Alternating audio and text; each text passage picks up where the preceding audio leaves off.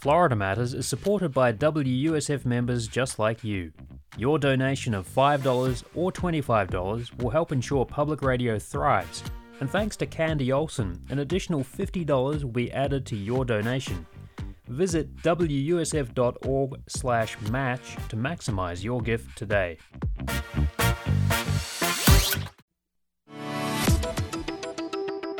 This is Florida Matters. I'm Matthew Peddie. Florida lawmakers are considering a piece of legislation that would limit academic freedom at public universities across the state. House Bill 999 also targets funding for diversity, equity, and inclusion programs. It's the latest salvo in Governor DeSantis' war on what his administration calls woke culture in education, and it's alarming college faculty, students, and free speech advocates. For more, we're joined by WUSF's Cathy Carter. Well, Cathy, thank you so much for being here. Oh, glad to be here, Matthew. A recent seminar on higher education held at New College in Sarasota highlighted threats to academic freedom at colleges and universities. Now, you covered that seminar. What was the takeaway? The uh, takeaway is that Florida university and college professors are, are very concerned about the proposal, which is known as HB 999, which would, among other things, uh, place restrictions on what ideas actually faculty and students can talk about on campus. It bans any funding for diversity, equity, and inclusion initiatives. And one of the bigger things that I heard the concern about would allow appointees of Governor Ron DeSantis to evaluate and hire faculty. Mm-hmm. New College has been in the spotlight in recent months following the removal of the president of New College and installation of former Education Commissioner Richard Corcoran in her place, and a swath of new board members who share the ideological focus of Governor DeSantis when it comes to education. What did you hear from the New College faculty at the seminar? Right. Yeah. The uh, seminar did take place on the New College of Florida campus. And there were six professors from across a spectrum of public colleges and universities, some private as well, from USF, from Eckerd College, UF, um, among others. And uh, they were just discussing what some of the implications of this bill would mean, you know, for their jobs and for students. And they just say that the language of this bill is just so vague that uh, a lot of people are just going to be basically scared to teach because it's just so vague they're not really sure if they're they're breaking any of the rules that this language has. Now the bill does say that even general education courses may not, quote, suppress or distort significant historical events or include a curriculum that teaches identity politics or defines American history as contrary to the creation of a new nation based on universal principles stated in the De- Declaration of Independence. But uh, the really vague part they're worried about it says not promote the values necessary to preserve the constitutional republic and cannot be based on unproven, theoretical, or exploratory content. Well, isn't that what science is? Science is all unproven and theoretical. Now, the faculty who are at the seminar obviously speaking out about their concerns, but in general, is there a sense that they're they are afraid to speak out, and particularly if the bill passes in some form? It really depends. Even Jeremy C. Young, who was at the uh, seminar, who works with PEN America, which is a nonprofit advocacy group for uh, freedom of speech, said he understood why some Florida professors would not speak out or would not leave the state. You know, they have families, deep connections in Florida. So, you know, you can't just say just leave and, and go teach elsewhere. If you have deep ties here, if you have family here, but he said for those who can speak out, he is urging people to speak out uh, against this bill. Actually, over the weekend on Twitter, there was a professor. He's also the director of applied data science uh, for New College. He said he was hired at New College of Florida just before Governor Ron DeSantis appointed his new conservative appointees. And he had an open letter to President Richard Corcoran on Twitter over the weekend that said he is not going to be renewing his employment contract when it expires next August. And he actually said, quote, if I were more patriotic, I would burn the college's buildings to the ground. Wow. Yeah. And when a governor puts the leadership of a state school in an effort to make it a facsimile of Hillsdale, that is fascism. Again, this was this uh, particular professor from New College of Florida on Twitter over the uh, holiday weekend. Has there been some reaction to that tweet? Oh yeah, it, it has five, at this moment in time, which is before Tuesday. It has over 500 retweets and and 2,000 likes. So it's interesting that that's coming from somebody who's not teaching the humanities too, right? Because one of the concerns I've heard from from faculty and others who are worried about this bill is it's much broader than just targeting some of the courses that DeSantis and his administration say they want to crack down on. It's it's a much broader bill than that. It's broad, and as I mentioned before, many professors just say intentionally vague, just to make it just that chilling effect. To, you know, I I will just be so super careful um, because I'm not really sure if I'm you know going against this bill. So I will just be as safe as possible. Beyond New College, Cathy, what are you hearing about the impact of these new policies and the potential impact of this bill on colleges and universities in Florida? So, I did recently see a poll uh, that stated that one in 10 college age students in Florida are now considering moving out of state to attend college, which is a, a big deal, of course. Uh, right now, Florida State University system is currently ranked number one in the nation. So, it uh, a lot of people are actually asking why. Why are these changes necessary when we already have a world class state university system? But of course, on the other side, supporters of these changes are saying that Florida state colleges and universities uh, have become way too liberal and need a course correction. And that is why Governor Ron DeSantis and his supporters are pushing so hard on this. Where are we at with this bill? What are the next steps, and are there some changes that could be made before it makes more progress through the legislature? Well, this uh, bill is currently still in the committee process. So we're still at a point where changes can be made, things can be added, things can be subtracted. There is the next hearing will be this coming Wednesday before the Education and Employment Committee. Cathy Carter, thank you so much for your time. Appreciate it. Absolutely. Thanks for having me, Matthew. And you can find Cathy Carter's reporting on New College, academic freedom, and more on our website, wusfnews.org. You're listening to Florida Matters. We're talking about how new legislation that lawmakers are debating this session could affect faculty, students, and higher education in Florida. We'll hear from two college professors from the Tampa Bay region after the break.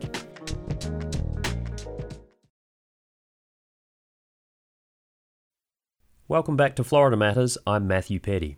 We're discussing academic freedom and new legislation, House Bill 999, that would limit what can be taught and eliminate diversity, equity, and inclusion programs across public colleges and universities statewide. Among the speakers at a recent summit on higher education at New College in Sarasota was Jeremy C. Young, Senior Manager of Free Expression and Education with PEN America.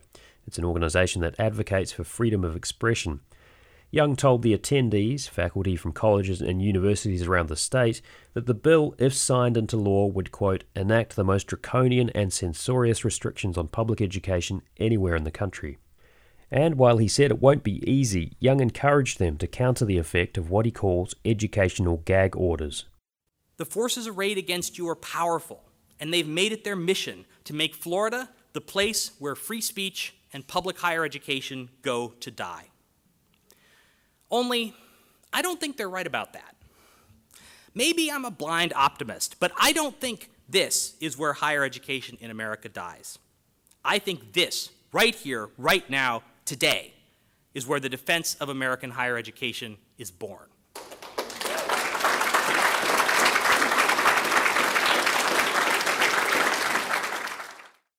To dig deeper into the profound changes this bill could bring about to higher education in Florida, I spoke with two college professors who took part in a panel on academic freedom at the summit.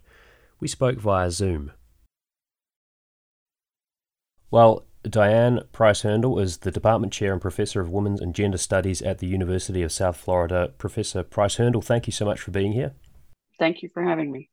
And Suzanne Harrison is a professor of rhetoric at Eckerd College in St. Petersburg. Professor Harrison, thank you as well. Oh, thank you for having us. So, Professor Price Herndl, I want to start with you. What impact would House Bill 8, HB 999 have on what you teach and how you teach it if it were enacted into law? It would outlaw my department. So, yeah, let's talk more about academic freedom. So, both of you were uh, took part in a seminar on higher education at New College in Sarasota a couple weekends back. Jeremy C. Young with PEN America said that, I'm quoting here, House Bill 999 would enact the most draconian and censorious restrictions on public education anywhere in the country. And he added, it would destroy the spirit of free inquiry, replacing it with a pervasive climate of fear. Is that an accurate description of the mood among university professors in Florida right now? Yes. I believe it is. So, Professor Price Herndl, tell me more about that. Like, what what has the conversation been like amongst your colleagues and I guess in the classroom as well with with uh, students? My colleagues are scared. A number of people, their entire body of work is based on concepts that would be outlawed by the bill, and all of their teaching is based on that. So for them, there is a kind of pervasive fear that they'll lose their jobs. Um, we have already lost one faculty member who left because she was worried about her livelihood. My students are outraged. Their position is that they are adults. All of the classes that we teach are elective classes. No one is forced to take any of our classes. And they all believe that as adults, they should have the option of studying and discussing whatever they feel like they want to discuss. Professor Harrison, how do you see this, or what's what's your assessment of the, the climate, and what conversations are you having with, with your colleagues? In reading the article in the Tampa Bay Times about the faculty at New College who were told that they shouldn't even apply for tenure, the the faculty who had completed the tenure track had actually been approved by a previous interim president, were told by the current interim president that they shouldn't apply.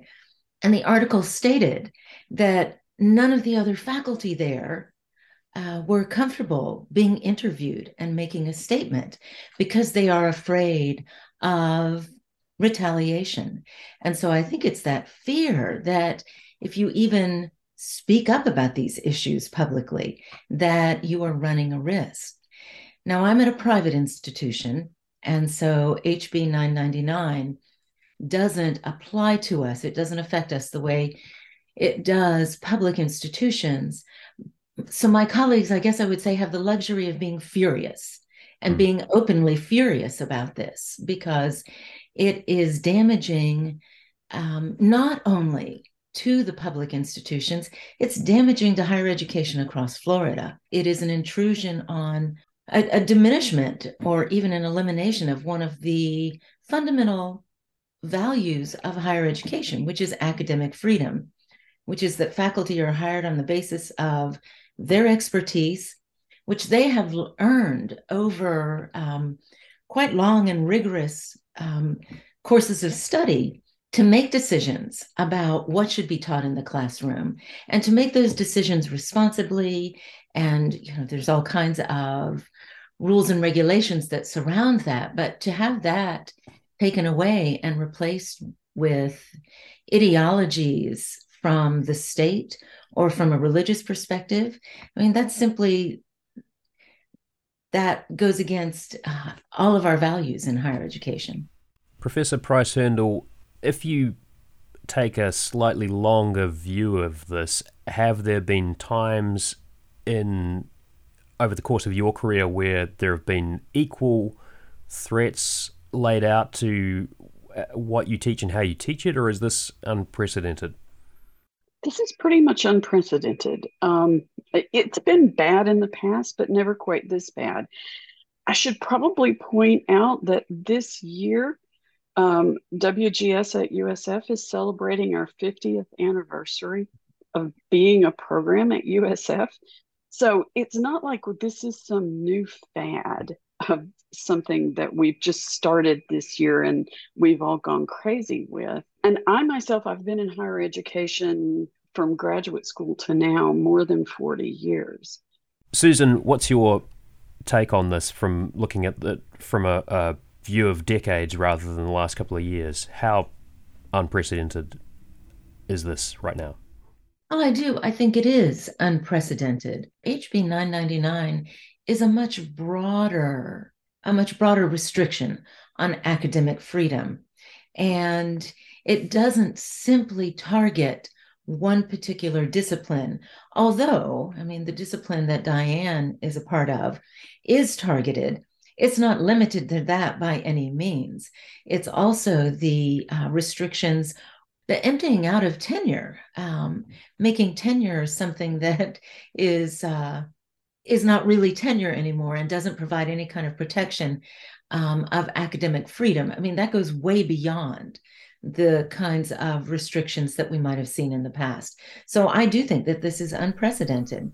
And when you talk about the connection between tenure and academic freedom, could you just kind of explain that a little bit? So that that means that if you have tenure, you are sort of free to pursue research and, and not be afraid of of exploring certain avenues for fear of what may come down from your bosses, essentially.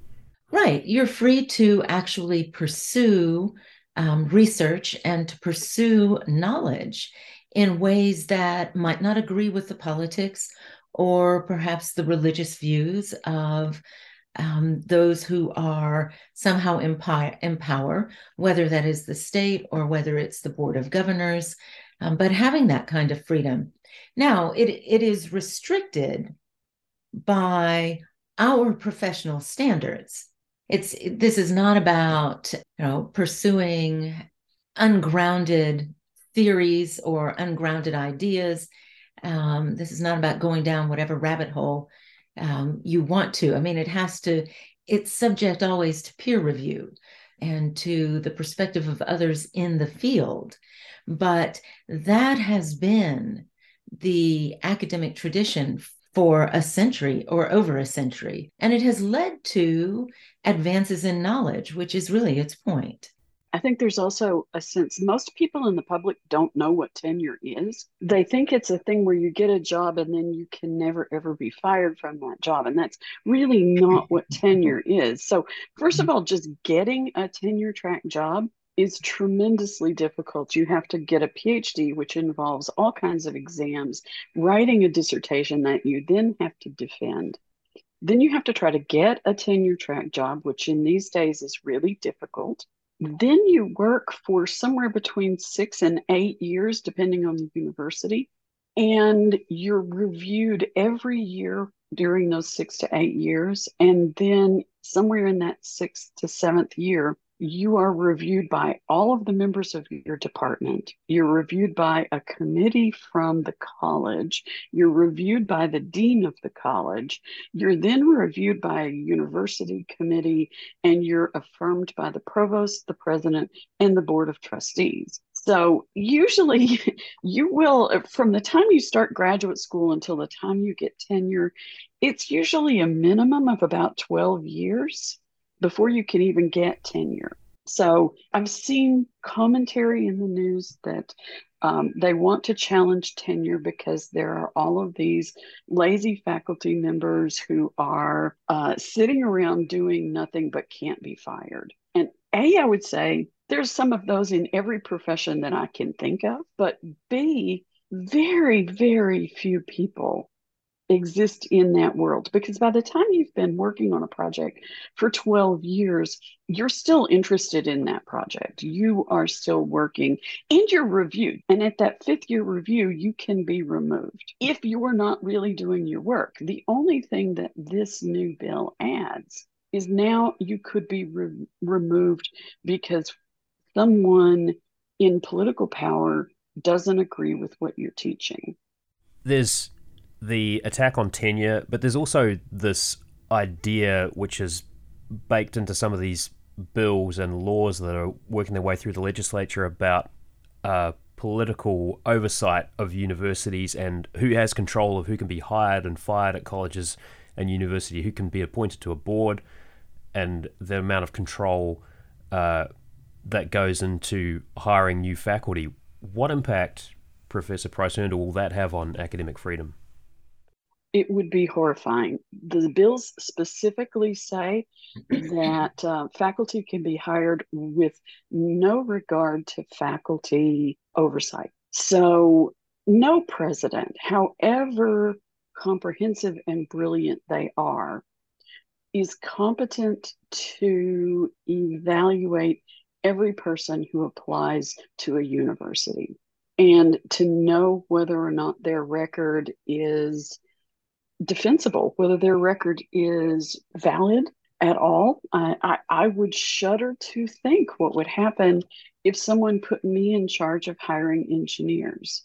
I frankly depend a great deal on engineers to get things right so that buildings don't fall in on me and my electronics work. And I would really shudder to think if someone like me had the opportunity to make hires in engineering without regard to what other engineering faculty thought.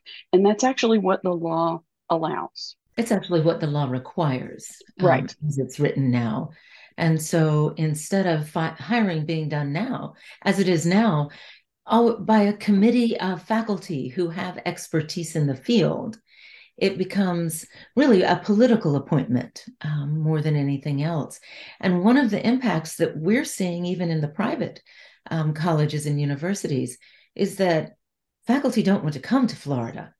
And if we're seeing that in a private school, that we're seeing a difference in the number of applicants. Uh, we're seeing a difference in applicants once they get to an interview stage. I mean, it's one of the things they're asking. You know, how is this going to play out in Florida? And that's for us at a private school where we still have a robust system of tenure, where we are still committed to the protections of academic freedom it's going to be much harder within the state system to actually attract the quality of faculty that we're used to seeing at the public institutions in Florida. I mean, we we have or we had one of the preeminent state university systems in the country. And HB 999 is going to damage that, is already damaging that. So, just to be clear, Professor Harrison, are you saying that uh, you've had people who are in the process of applying for jobs at Eckerd and they've they've had second thoughts and said, "I don't want to go through with this anymore"? Absolutely, absolutely. And their faculty, they're they're not gender studies. I mean, it, I had a conversation. Um, and this was even before HB 999. This was as a result of the issues revolving expert testimony at University of Florida a couple of years ago, I had a candidate in economics who said, "No, I've decided I'm not coming to Florida. This is not a state that is conducive. It's not going to create the kind of climate in which I want to work and teach and research." And mm-hmm. so that was happening then, it's happening more now.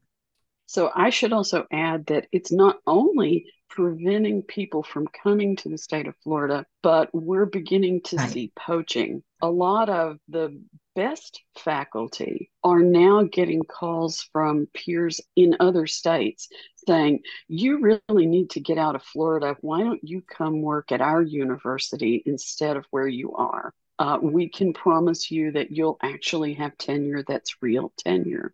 This is happening across the board. I did want to ask in closing, and I wanted to refer back to Jeremy Young from PEN America. He said in his keynote address uh, at the education higher education seminar that he doesn't think Florida is where free speech and public higher education go to die, but he said this is where the defense of higher education in America is born. I want to hear what you think of that and how does that defense happen? Um, Professor Price Herndl, what do you think? I hope he's right, but when people's livelihoods are completely threatened and there should be no mistake about it that's what we're talking about here is we're talking about people being fired from their jobs because their politics do not align with the DeSantis administration and the current legislature. When that happens it sets a precedent that is very frightening and it should be frightening for people who agree with their viewpoint because we all know that politics in the United States kind of works on a pendulum. We, go from a very conservative phase to a very liberal phase and back again to a conservative phase. It would be entirely possible if this goes through for a future liberal administration in Tallahassee to mandate that everyone has to teach these concepts. Neither of those would be a good position because what we want is to have faculty and students to have the right to make up their own minds and base their conclusions on reasoned thinking, not on what someone has dictated. Professor Harrison, what is the role of a private higher education institution like Eckerd in advancing the cause of academic freedom in the face of some of these challenges that we're talking about? Well, I think that we have a responsibility to speak out because our livelihoods are not at stake in the same way. Um, and I think that faculty at uh, the college where I teach, as well as faculty at private colleges um, across the state, are trying to figure out what the best way is for us to help push back, to speak up, and to engage the assistance you know, of some national organizations like the AAUP, like PEN, also the, accrediting agency. I mean, I, I think it's it is interesting where colleges and universities in Florida are accredited by the Southern Association for of colleges and schools. And one of the standards of accreditation reads the institution publishes and implements appropriate procedures for preserving and protecting academic freedom. So I think that at private institutions, we are speaking up and we are looking for ways of trying to help organize. But I would say ultimately, I think that what we're seeing in HB 999 is related to other kinds of authoritarian initiatives that we're seeing that involve the restriction of voting access, eliminating reproductive rights, controlling trans bodies. These are all related to the restrictions on the freedoms of faculty to do their work. I think that um, we're going to have to see what happens in the election um, in 2024 and after to really see some changes take place in pushing back against these kinds of uh, restrictive regulations. Well, I want to thank you both very much for joining me and for sharing your thoughts on what is a very difficult subject. Diane Price Herndl, Department Chair and Professor of Women's and Gender Studies at the University of South Florida. Thank you so much for your time. Appreciate it. Thank you. And Susan Harrison, Professor of Rhetoric at Eckerd College in St. Petersburg. Susan, thank you as well. Well, thank you for addressing this important issue on Florida Matters. And that's Florida Matters for this week. You can find us online at wusfnews.org or via Facebook or Twitter. Search for Florida Matters. Dinorah Prevost is our producer. I'm Matthew Peddie. Thanks for listening.